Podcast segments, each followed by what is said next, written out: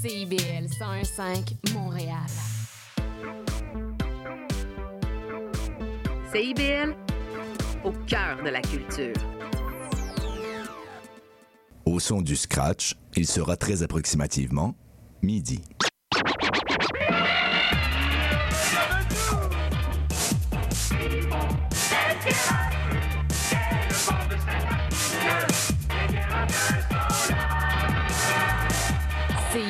CIBL 101.5 Montréal.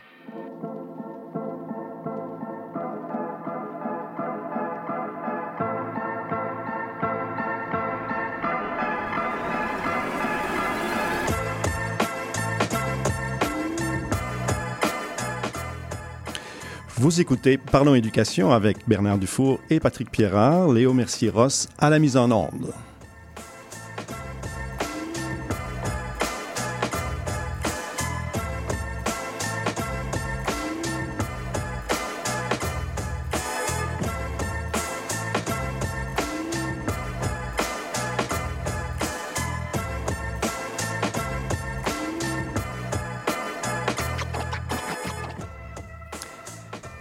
Mesdames et messieurs, bonjour et bienvenue à votre magazine Parlons éducation. Euh, en ce beau dimanche qui sent un peu la tempête de neige. Est-ce que je me trompe? Je, ne pense pas. Hein? Il y a un, fond d'énervement qui nous titille. Alors euh, aujourd'hui nous avons euh, une belle émission. Bon, vous constatez que Bernard n'est pas là encore. Il continue à courir un peu le monde, mais il sera avec nous pour la prochaine rencontre, prochaine émission. Donc, euh, euh, restez à l'écoute. Aujourd'hui, comme je disais, nous avons une belle émission. Nous avons deux invités euh, de marque aujourd'hui. Dans un premier temps, nous allons rencontrer Karine Fournier, qui est la directrice de l'École des métiers de l'aérospatiale de Montréal. Elle va nous parler justement de ce domaine de l'aérospatiale qu'on connaît un peu, mais euh, on a besoin d'en connaître beaucoup plus, et particulièrement de cette école euh, assez extraordinaire que j'ai eu le plaisir de visiter.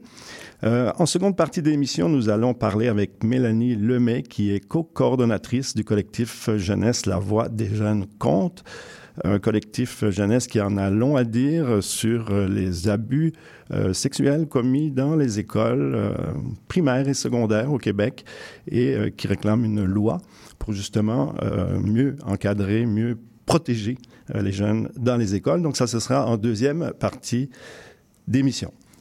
Pour commencer, nous allons parler un petit peu d'actualité, si vous voulez. Vous savez que la hausse des droits de scolarité pour les étudiants au Québec dans les universités, anglophones, c'était de 9 000 à 17 000 dollars. Les choses bougent dans ce dossier et euh, on sait que les universités ont proposé d'agir plus concrètement sur la francisation des étudiants des autres provinces canadiennes, évidemment en donnant plus de cours de français, mais aussi euh, en augmentant les stages en français, en donnant des activités de promotion de la culture québécoise. On apprenait cette semaine que le gouvernement s'apprête à diminuer la hausse des frais de scolarité de 100% pour l'amener à 33% Alors là, c'est quelque chose qui est vraiment intéressant et euh, on va en reparler. On va faire une petite pause musicale.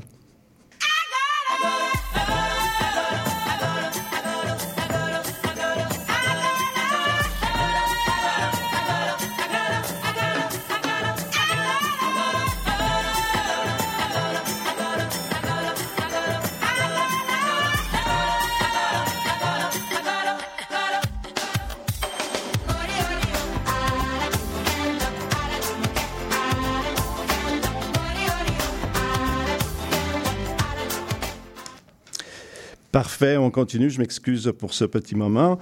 Euh, donc, les choses semblent vouloir s'améliorer. Euh, donc, la hausse serait diminuée, euh, maintenue pour les étudiants étrangers, mais diminuée à 12 000 dollars pour les étudiants canadiens. Donc, ça, c'est quand même une bonne nouvelle. Les discussions se, poursuivent entre le gouvernement et les universités anglophones du Québec.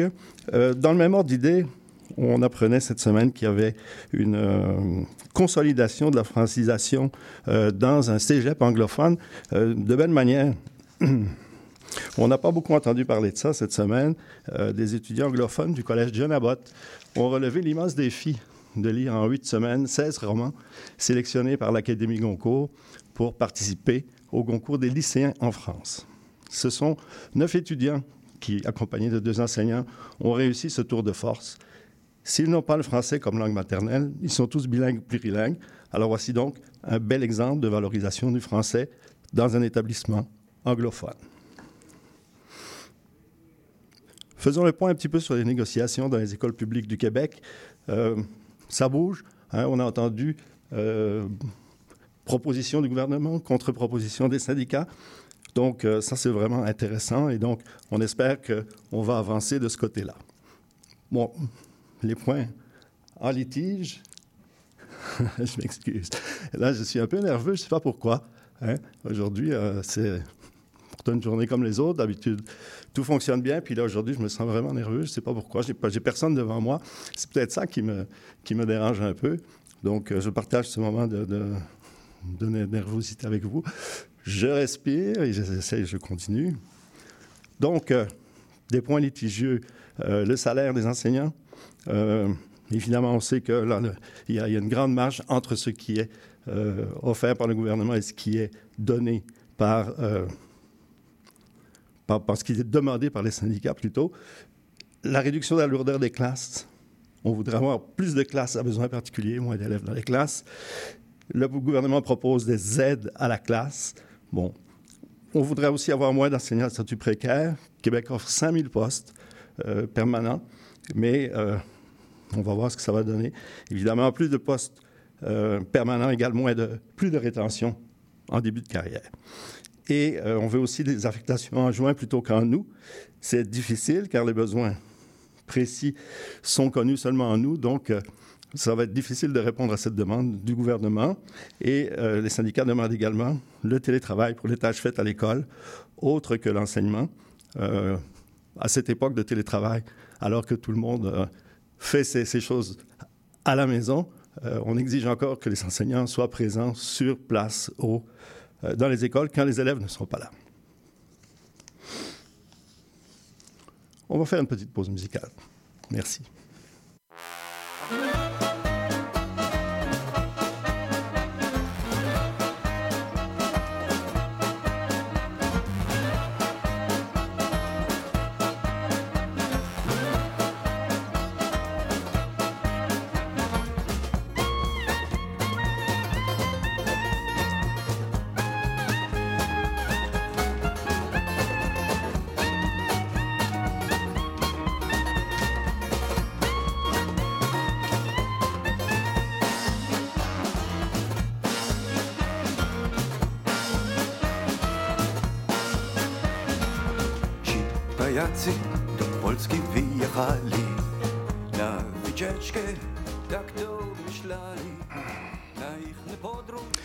Alors, toujours euh, dans les actualités, euh, on apprenait euh, cette semaine que les formations universitaires courtes, les six nouveaux programmes courts qui permettront dorénavant d'obtenir le brevet d'enseignement, ces formations universitaires courtes, courtes ont fait l'objet d'un amendement dans le projet de loi 23 qui a été euh, finalisé cette semaine. Euh, l'étude du projet de loi a été terminée cette semaine. Donc ça, c'est des programmes de deuxième cycle. Il faut avoir un baccalauréat euh, dans une matière pour y avoir accès. Ce sont des programmes de 30 crédits, donc c'est l'équivalent d'un certificat, un an.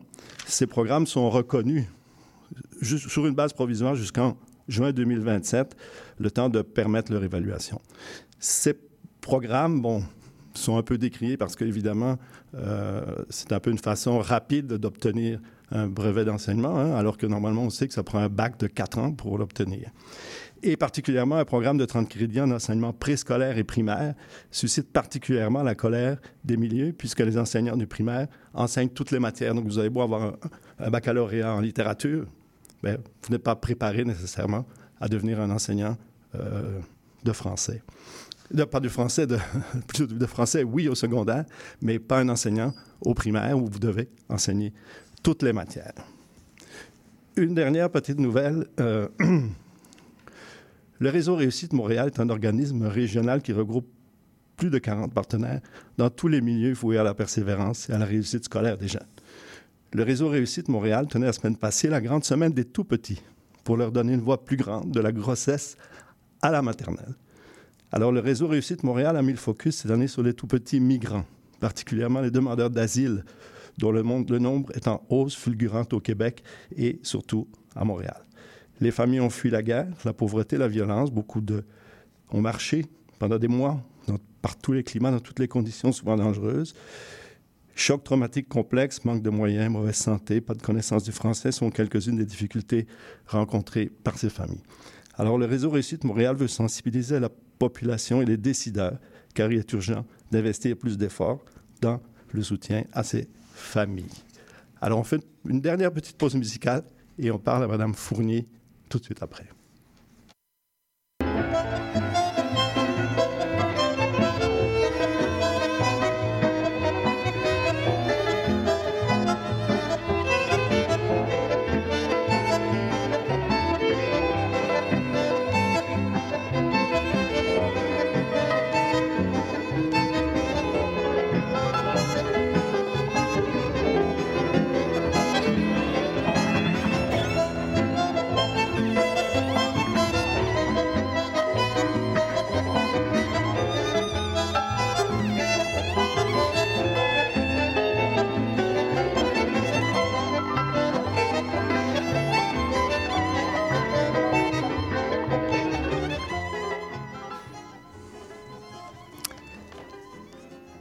Madame Fournier, bonjour.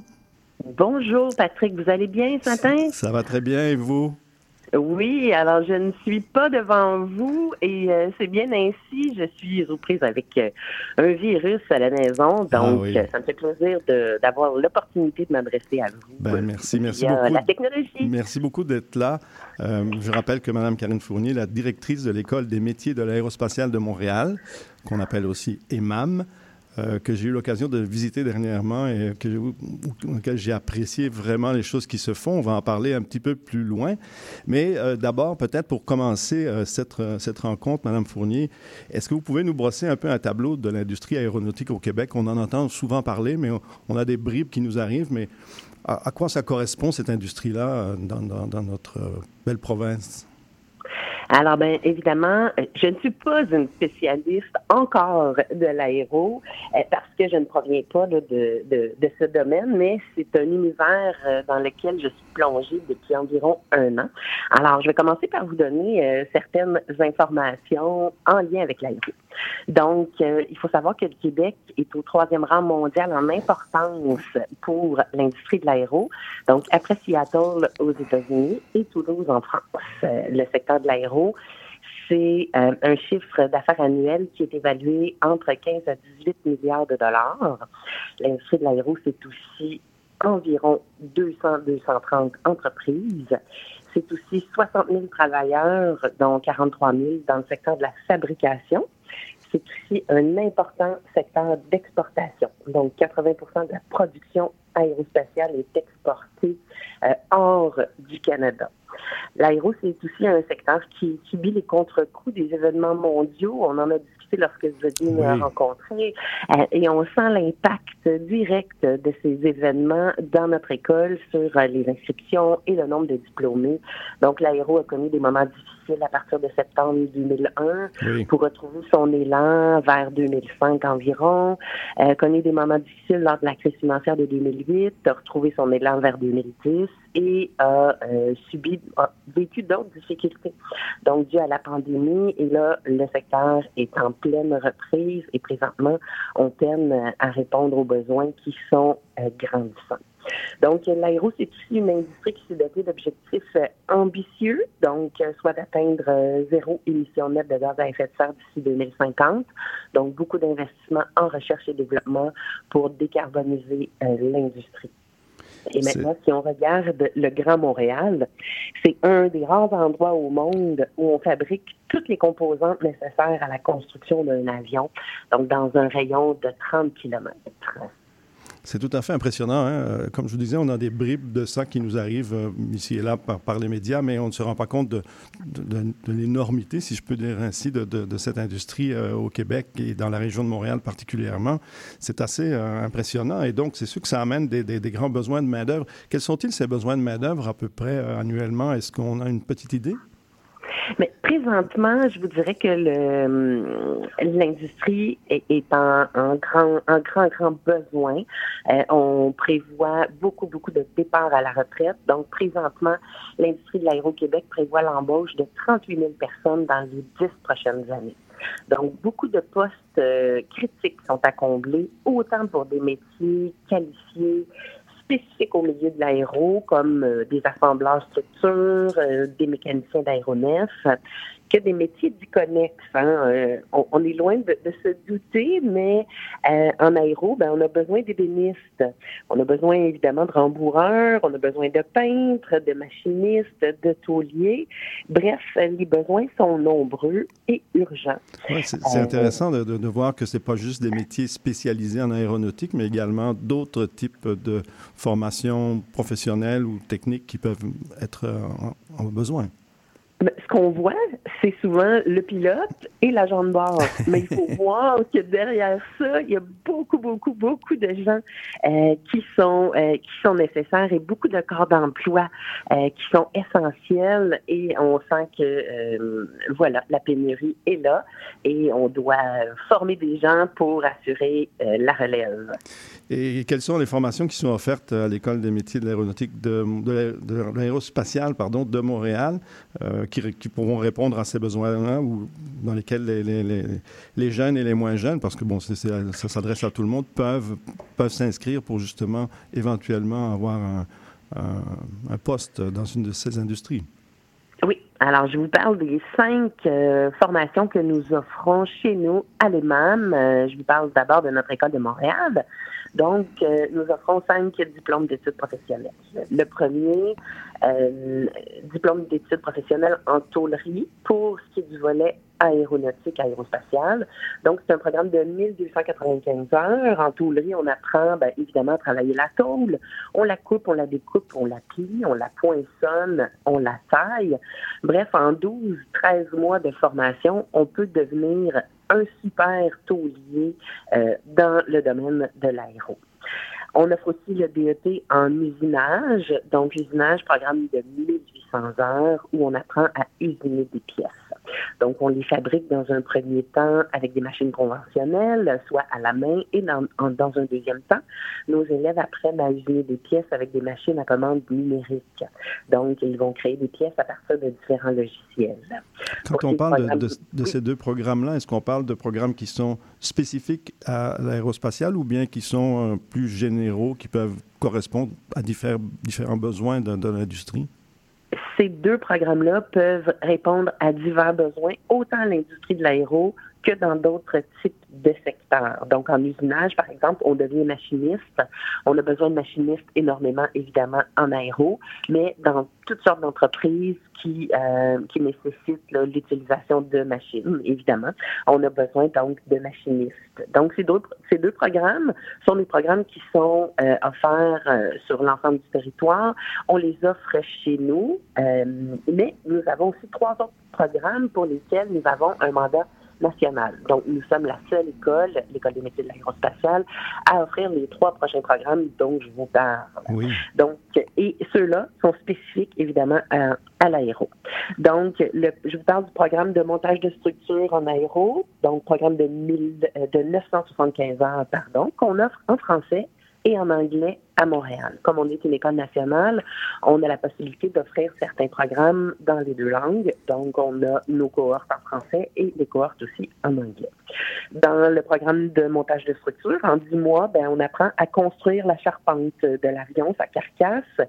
Donc, le fuselage, les ailes. On développe différentes techniques d'assemblage et de réparation. Donc, en dix mois, on peut devenir un super assembleur structure euh, et les besoins sont grandissants dans euh, la majorité des grandes entreprises euh, qui nous entourent à Montréal.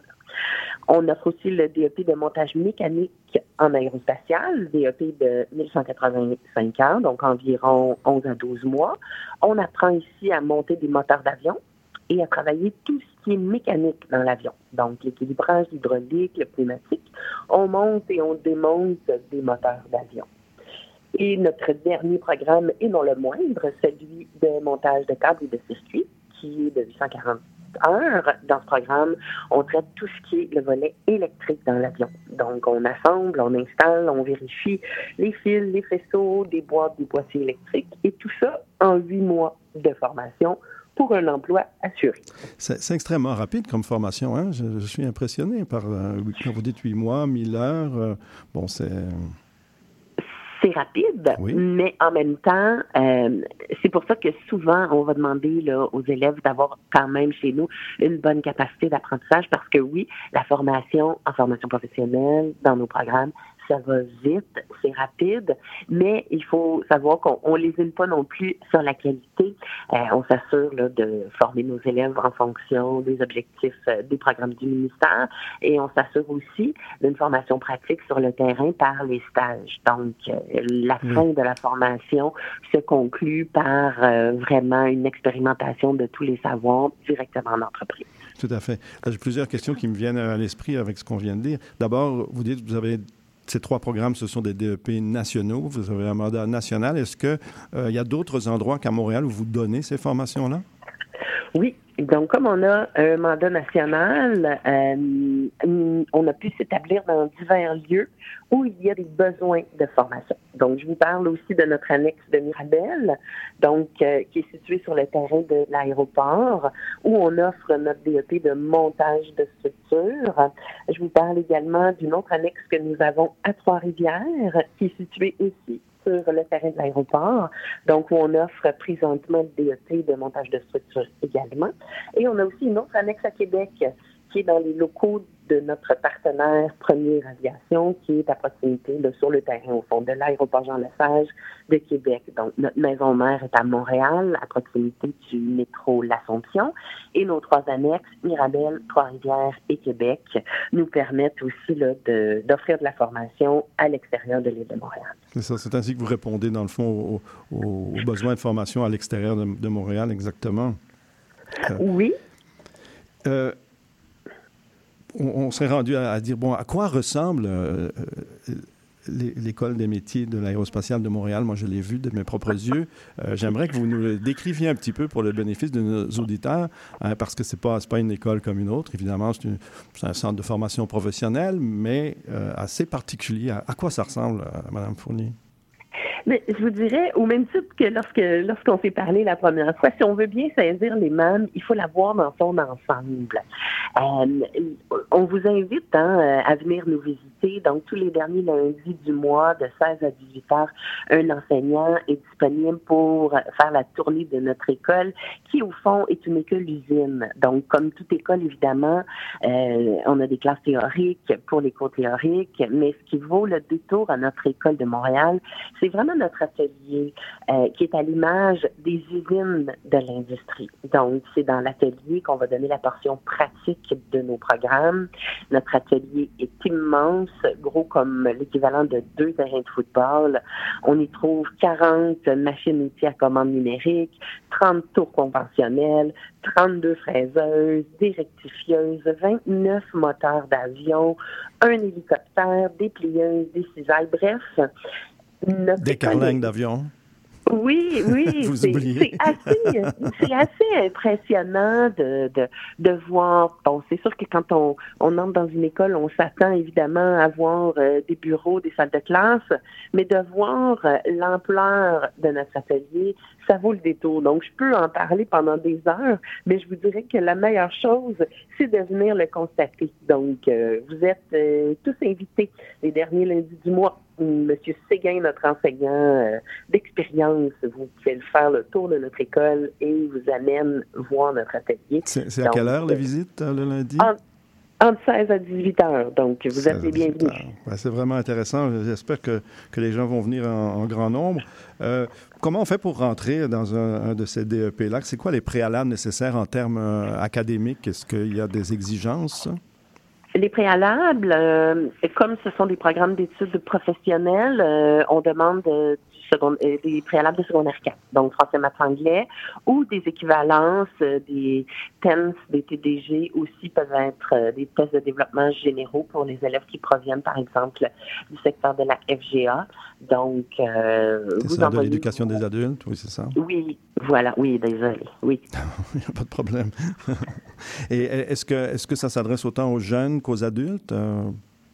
Ça s'adresse à toute personne intéressée âgée de plus de 16 ans qui a évidemment les préalables scolaires nécessaires. Donc, euh, à la fin de l'été, comme je dis, oui, ça s'adresse à tous. Euh, on a diplômé un machiniste de 63 ans. Donc, euh, on était très ah. fiers de lui remettre son attestation de fin de formation. Donc, oui, ça s'adresse à tous les gars, les filles, les non-genrés, les jeunes, les moins jeunes. Tous sont les bienvenus dans le secteur de l'aéro. Oui, c'est ça, parce que c'est une des questions que j'avais, mais vous vous y répondez.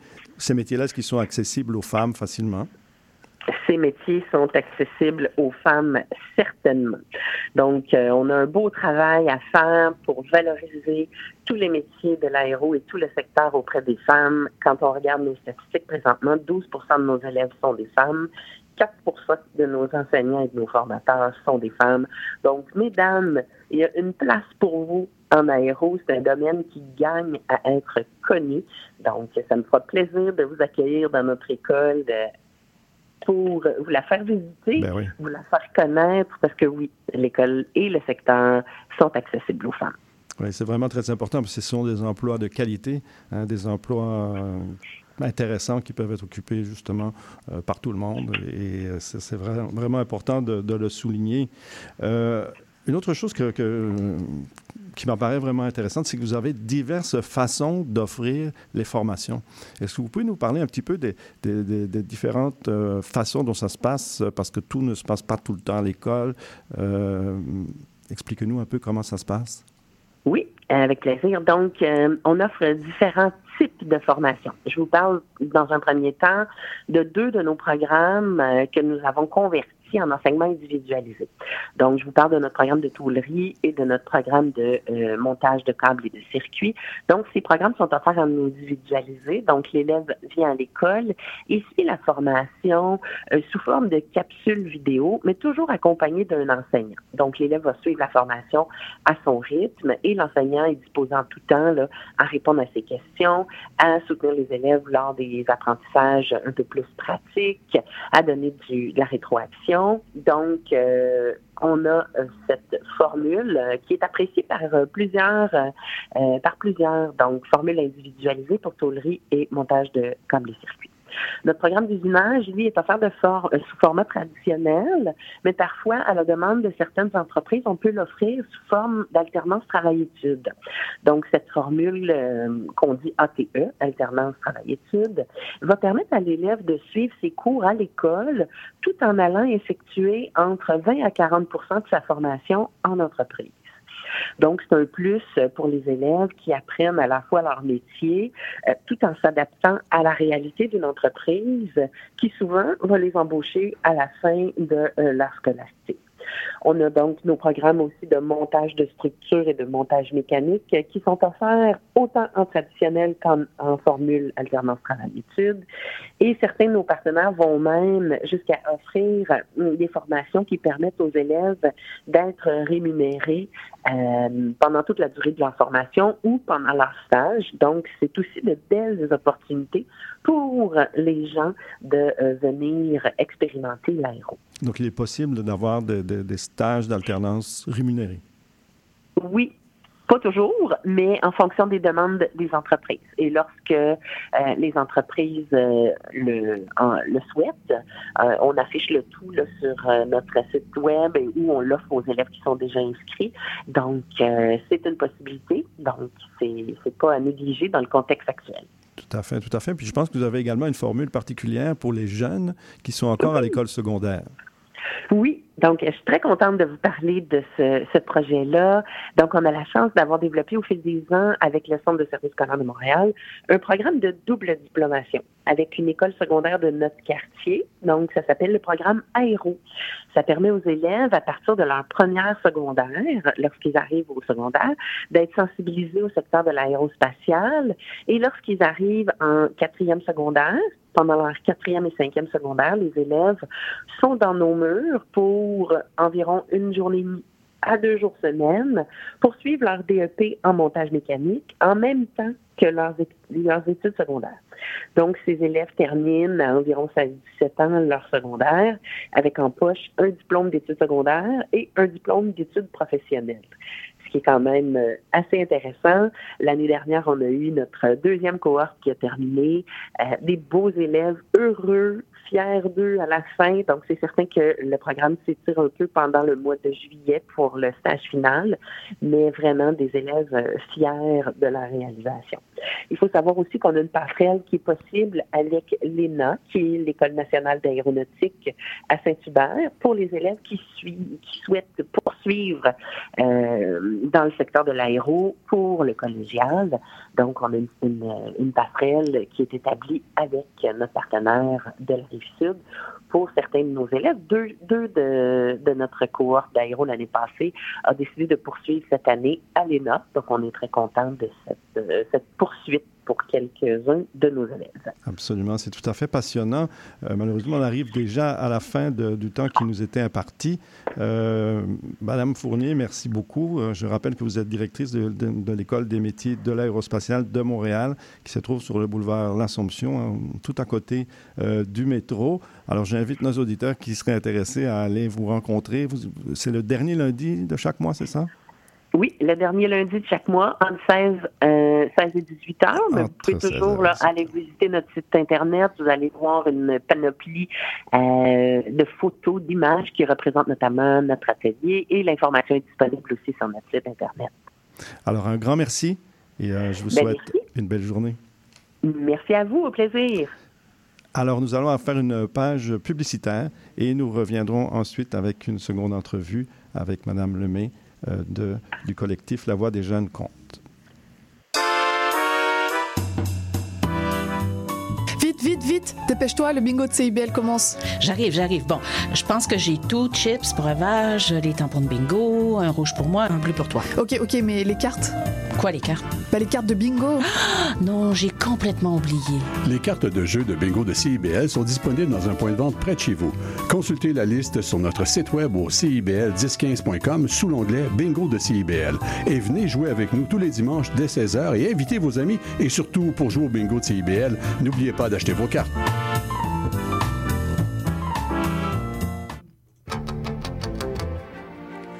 Néo-Québec tous les dimanches de 13 à 15h sur CIBL 101.5. Entrevue, chronique, débat, musique. Néo-Québec, le regard québécois sur l'actualité locale, nationale et internationale. Dimanche 13h-15h sur CIBL 101.5. Animé et réalisé par votre serviteur Cyril Equala.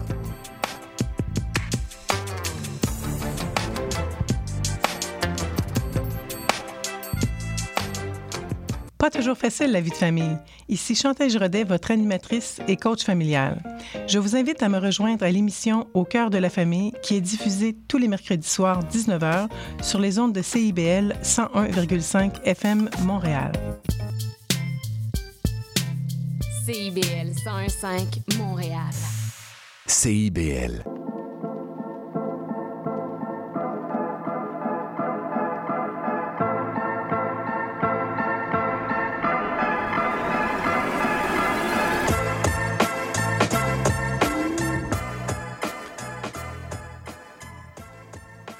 Vous êtes toujours à l'écoute de Parlons Éducation avec euh, Patrick Pierrard. Aujourd'hui, Bernard Dufour étant ailleurs et il sera de retour dans notre prochaine émission.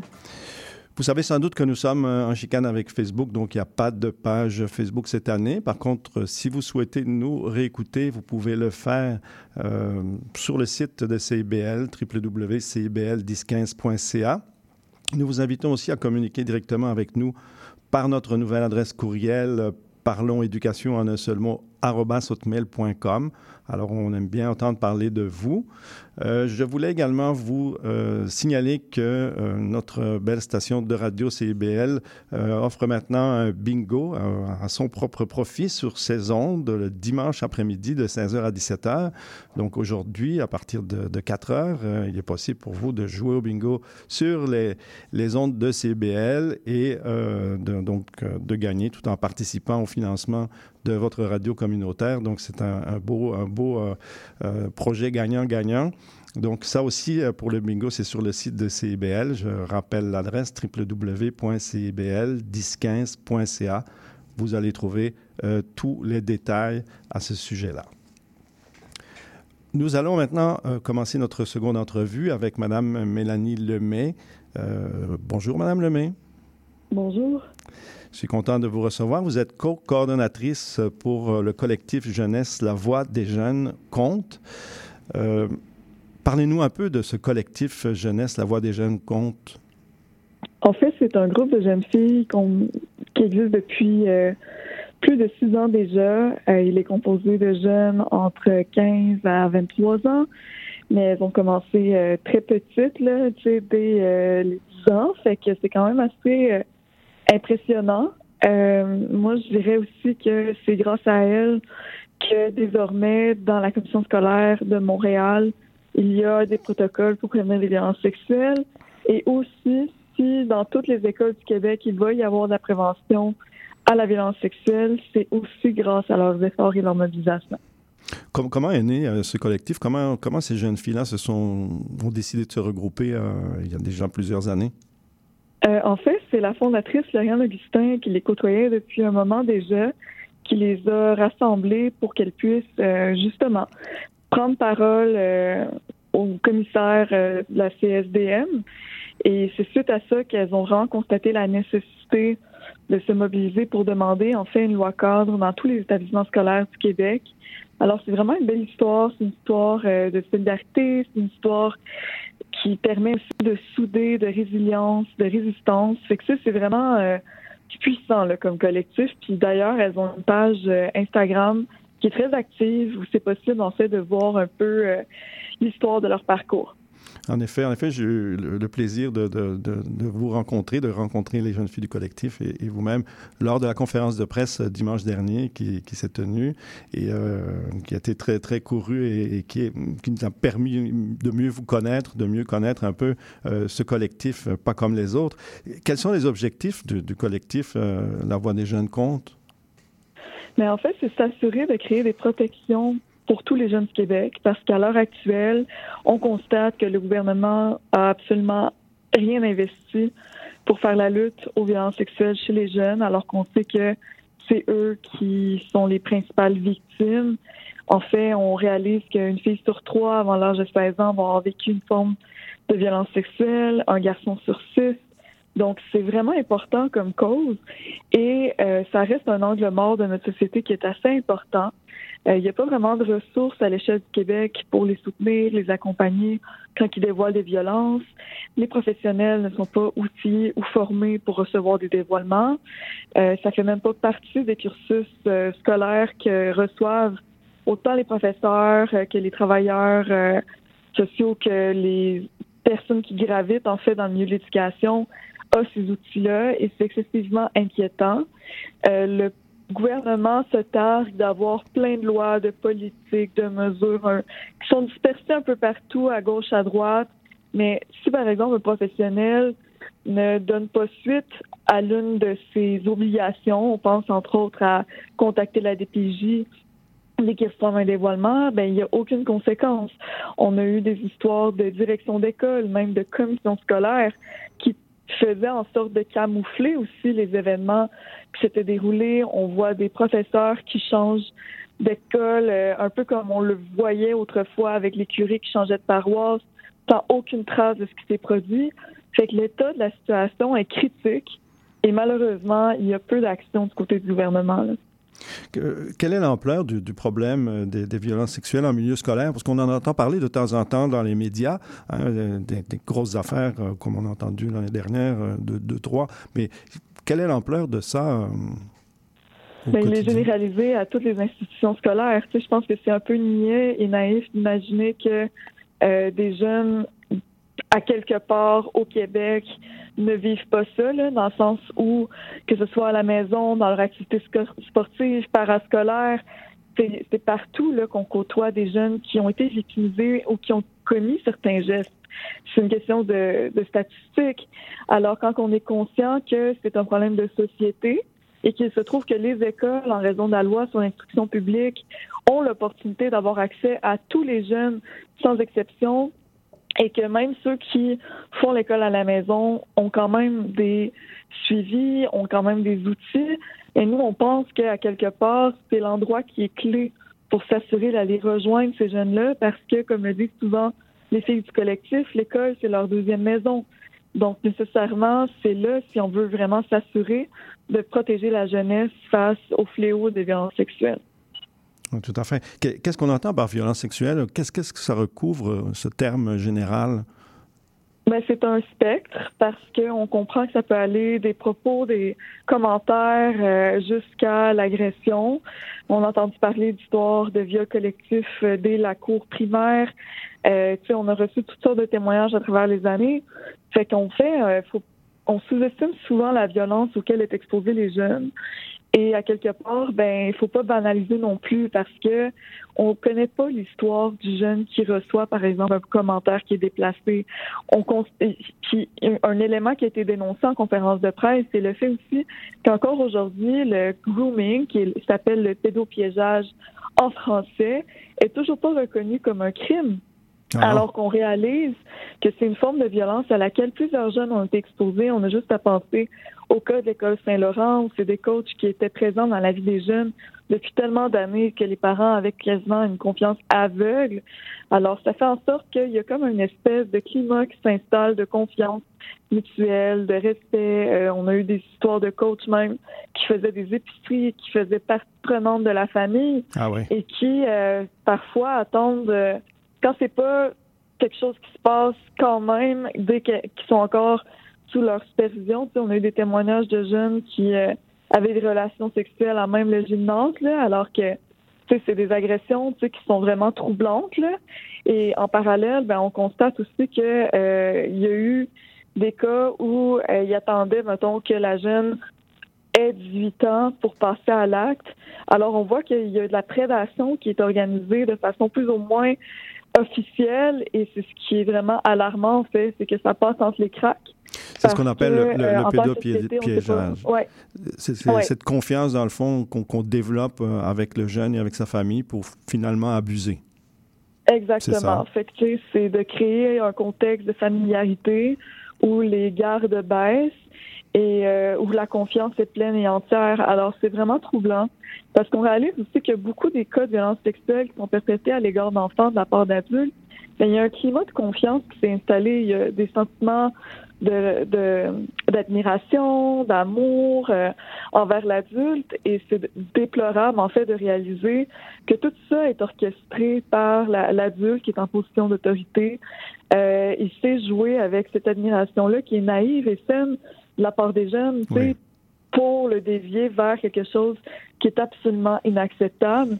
Et c'est pour ça aussi que c'est important d'en parler parce que des fois, le fait d'entendre parler que c'est une forme de prédation, mais il y a des adultes, ben des jeunes devenus adultes qui aujourd'hui réalisent qu'ils se sont retrouvés dans des situations excessivement graves qui n'avaient pas lieu d'être. Alors, c'est vraiment troublant et c'est pour ça que c'est essentiel d'en discuter. C'est important d'en parler, absolument. Vraiment, je, suis très, très impressionné par ce que vous dites, parce que c'est vrai que dans, les milieux de l'éducation, bon, la, confiance, l'admiration, ce sont des choses courantes hein, et, normales et saines. Euh, mais quand c'est détourné à ce moment-là à des fins de prédation, évidemment, ça devient complètement euh, dégueulasse, si je peux, si je peux m'exprimer ainsi.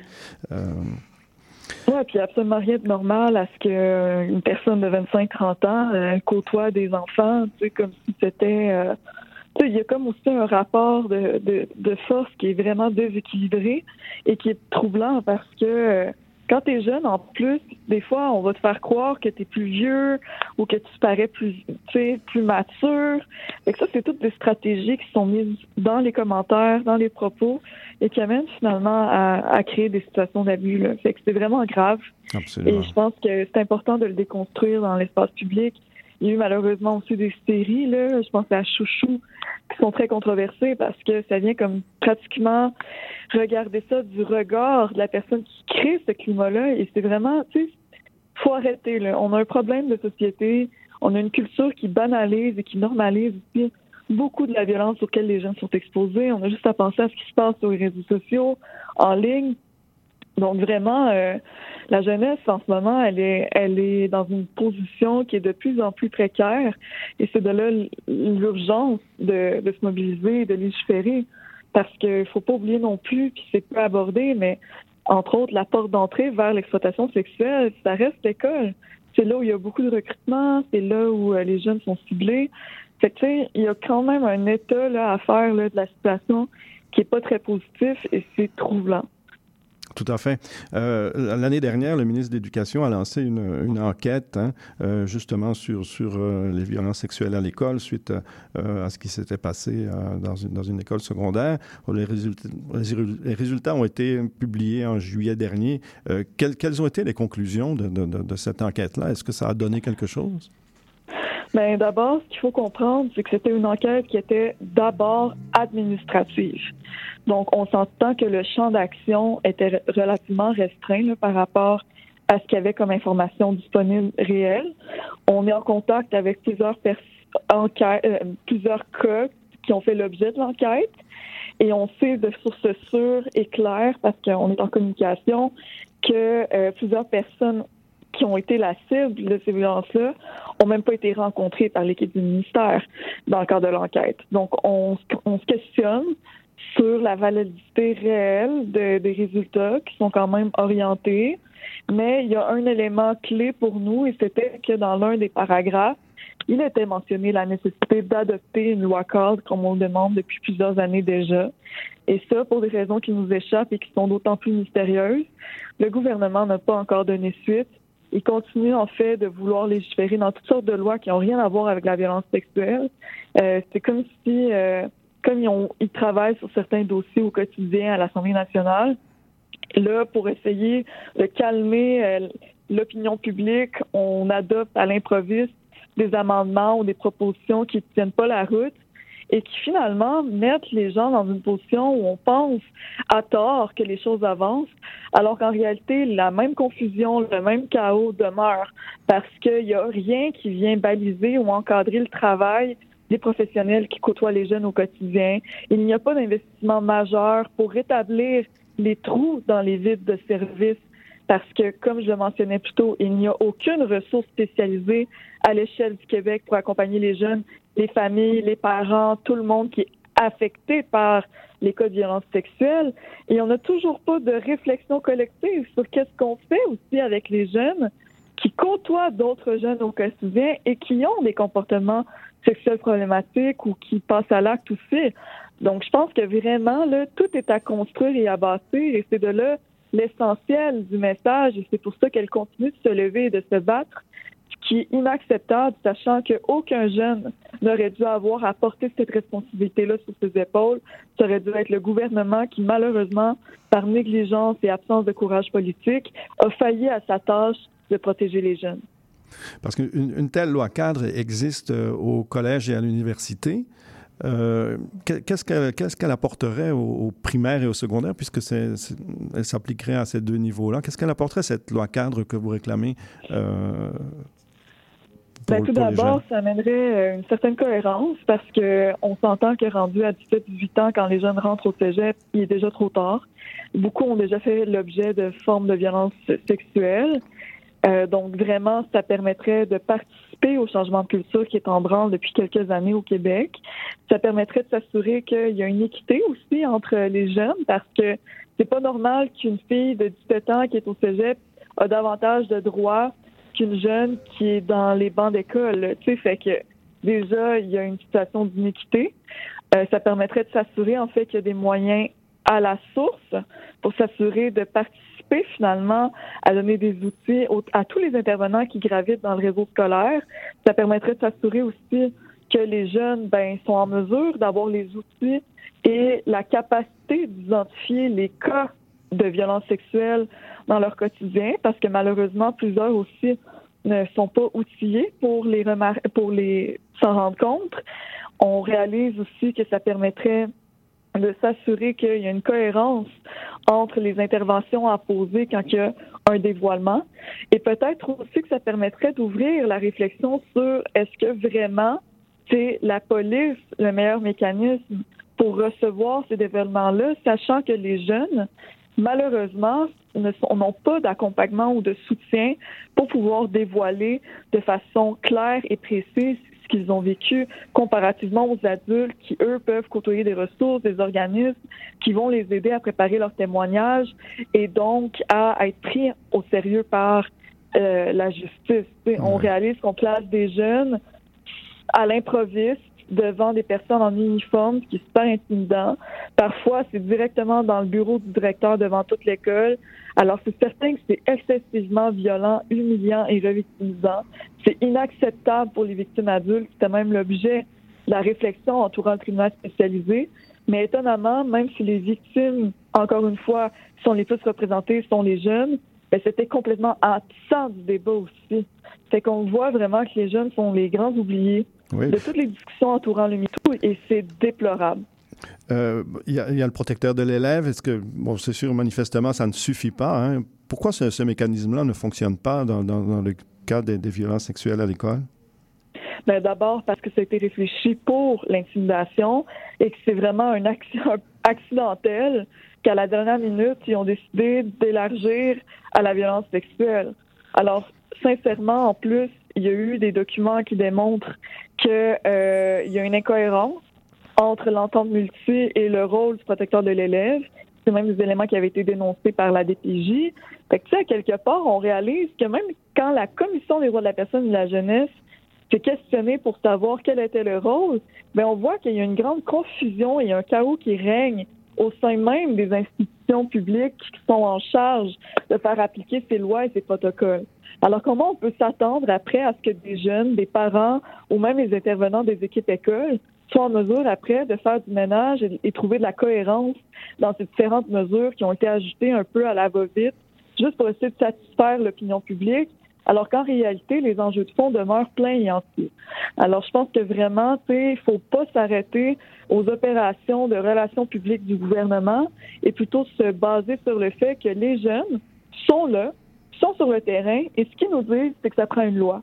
Alors, il n'y a rien de mystérieux là-dedans. En fait, il faut juste s'assurer que les choses soient intégrées dans quelque chose qui est cohérent et qui rend imputable les adultes qui gravitent autour des jeunes face à l'application de ces mesures-là. Parce qu'en ce moment, comme j'ai mentionné plus tôt, si personne fait quoi que ce soit, parce que c'est une responsabilité qui incombe à tout le monde, puis que malheureusement, dans ces situations-là, ben, personne agit, ben finalement, on se retrouve dans une situation qui est déplorable et qui perdure depuis des décennies déjà et qui mérite en fait qu'on s'y arrête pour changer en fait la culture et le climat toxique qui, euh, qui, règne. Tout à fait. C'est ce qu'on souhaite euh, vraiment ardemment et on souhaite que le gouvernement devienne un peu plus proactif parce que manifestement, cette, cette euh, loi cadre, elle devrait être adoptée le plus rapidement possible et, et on est en attente encore beaucoup. Oui, il n'y a aucune excuse à ça. À tous les jours, les législateurs votent et adoptent des protocoles. Donc, ça fait six ans que ça traîne sur leur bureau. C'est qu'on réalise qu'en réalité, malgré ce qu'ils disent que les jeunes sont une priorité, c'est faux. Hmm. Euh, autrement, on aurait embrassé ce dossier-là dès son arrivée. Et malheureusement, ce qu'on voit, c'est qu'à travers les années, les filles ont dû multiplier les sorties, les conférences de presse, et c'est inacceptable parce qu'il n'aurait pas fallu attendre que tous les cas qu'on a vus dans l'actualité des dernières années aient lieu, parce que tout ça aurait pu être prévenu à la racine et à la source si on avait cru le collectif dès sa première mobilisation. Tout à fait, tout à fait. En tout cas, vraiment un travail extrêmement important qui est fait par ces jeunes femmes. Et euh, on, va terminer ici. Euh, Madame Lemay, merci beaucoup euh, d'avoir été avec nous en ce dimanche. je vous rappelle que vous êtes, co-coordonnatrice du collectif jeunesse La Voix des jeunes comptes et que vous militez très activement pour l'adoption d'une loi cadre contre les violences sexuelles en milieu scolaire. Alors, un grand merci, Madame, pour votre présence et souhaitons que les choses bougent euh, le plus rapidement possible. Oui, merci beaucoup aussi à la Fédération autonome de l'enseignement, à, la Fédération des parents, des comités de parents. Euh, merci aussi à Marois Risky qui porte le dossier avec les libéraux, euh, à Christine Labrie et aussi Marois Risky. Donc, on voit que vraiment, il y a eu toutes sortes d'alliés qui nous ont suivis à travers les années, Rouba Gazal, il y a eu aussi Mégane Perry-Melançon. Donc, euh, vraiment, c'est des personnes clés pour nous. Alors, merci aussi à tous les gens qui nous soutiennent. Et comme j'ai dit plus tôt, vous pouvez nous suivre sur Instagram. C'est vraiment le lieu où on est le plus actifs. Et merci, en fait, d'accorder cette tribune aujourd'hui. Bonne journée. Bonne journée à vous. Au revoir. On, fait une petite pause musicale et on revient.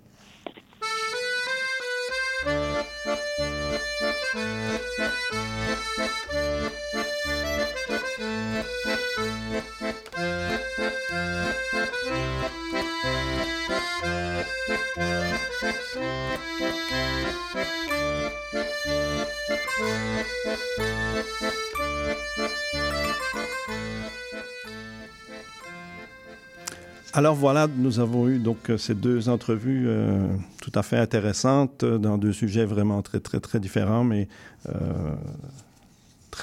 qui nous portent à réfléchir beaucoup. comme chaque semaine, on va vous poser une question. Je vous pose une question aujourd'hui, une question assez simple, mais qui porte à réfléchir elle aussi. la question du jour, c'est l'école d'aujourd'hui est-elle trop bonne? Est-ce que l'école est trop molle? Hein, on entend souvent des gens qui euh, vont euh, nous dire ça, que dans le temps, c'était beaucoup mieux. Euh, l'école était plus exigeante, l'école était centrée sur l'apprentissage des connaissances. Alors qu'aujourd'hui, avec les, enfants rois, qui ont souvent des parents rois, eux aussi, donc il y, a comme des changements qui, qui se passent là-dedans. Alors, bon, chacun peut avoir son avis là-dessus parce que évidemment c'est, ça appartient à chacun. Par contre, il y a quand même des éléments hein, qui, qui, font en sorte que l'école a changé beaucoup dans les dernières années, notamment le fait qu'avec euh, l'école à trois vitesses, chaque école a besoin de se faire valoir auprès de sa clientèle entre guillemets, donc auprès des parents, auprès des élèves, et donc il peut y avoir un certain déséquilibre de ce côté-là.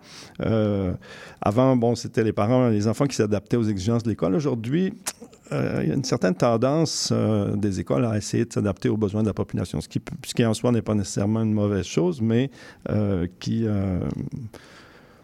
amène, des changements de, perspective aussi. dans les écoles actuellement, depuis un certain nombre d'années, on sait qu'on a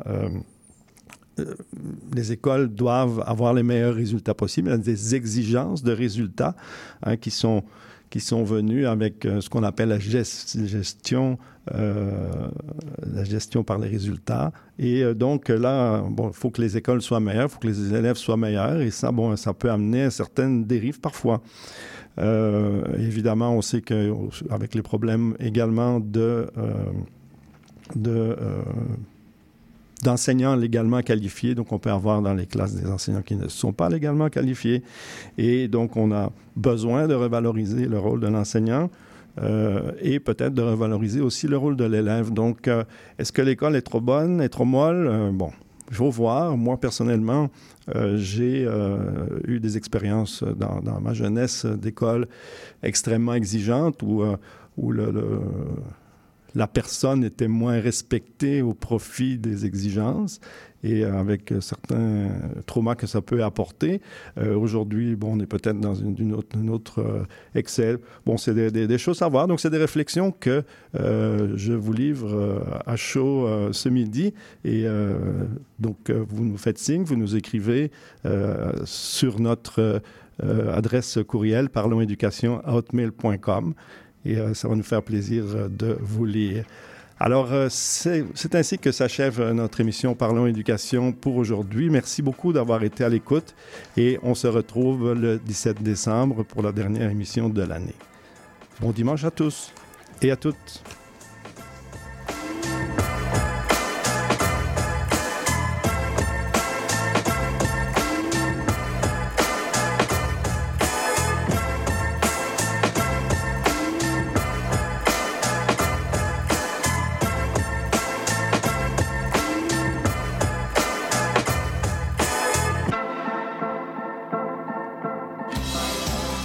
SAQ, on est tellement fiers des produits d'ici qu'on veut que tout le monde puisse en profiter.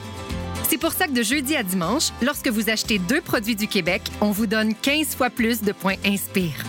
Voilà une bonne raison de découvrir les produits Origine Québec, préparés au Québec et embouteillés au Québec. Consultez votre infolettre ou votre appli ou parlez avec un conseiller et mettez du Québec dans vos choix. SAQ, le goût de partager. 18 ans et plus, détails sur SAQ.com. Néo-Québec à la radio, c'est tous les dimanches de 13 à 15 heures sur CIBL 101.5. C'est un rendez-vous.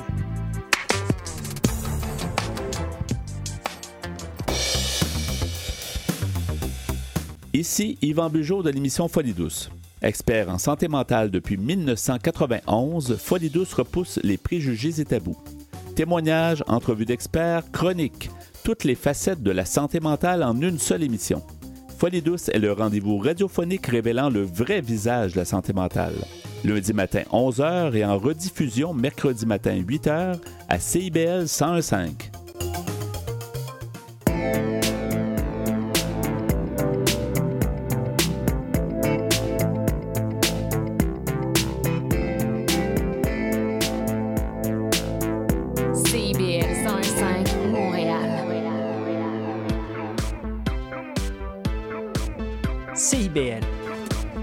cœur de la culture.